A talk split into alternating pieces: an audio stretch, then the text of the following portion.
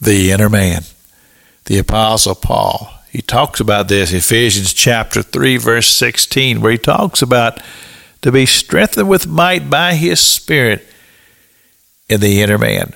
You see, this is one of the reasons why I believe that there is life after life, because there is so much activity that takes place within my inner man.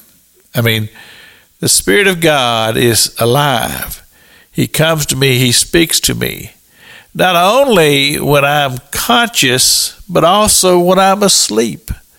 I know that, that we've all experienced times in our life to where something that we were struggling through. We're looking for an answer for something. We're we're oftentimes we're distraught or we're burdened down with something, and then you wake up one morning, and there, just just there in your mind, your heart, there's an answer, and you know that was the Spirit of God that was working within you even as you were asleep.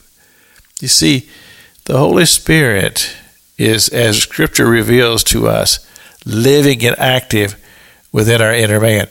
The Bible says that we are the temple of the Holy Ghost. Now, that is an awesome statement to me to say that I am the temple of the Holy Spirit that lives in me that allows me to go into the very presence of God and hear what God has to say to me.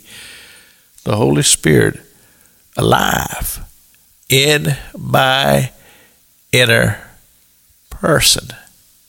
Well, when I think about that, then I think about how that the Holy Spirit alive in me, this makes me want to examine my, my conduct and the things that I do with my body because the Holy Spirit is within me.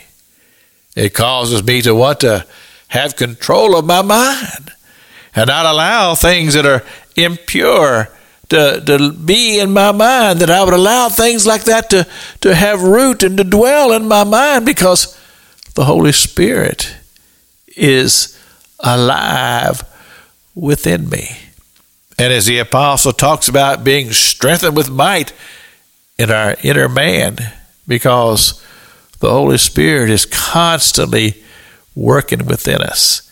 And you see, there can be those times when we're just pushing away and we're rejecting the Holy Spirit, and, and all of the work and the development that He wants to do within us is being retarded because we're not open to what the Holy Spirit wants to do. But when we seek to bring our inner man into harmony with what the Spirit of God is wanting to do within us. Church, I'm telling you, the potential is incredible. You see, God is building his church. You remember? The church that Jesus said that the gates of hell shall not prevail against. We see the church is being led by the very presence of God as He works within the hearts of the inner man of those who believe and those who will receive potential of what God wants to do through His church. It's just beyond imagination. This is Pastor Jack King with the gospel on the radio broadcast.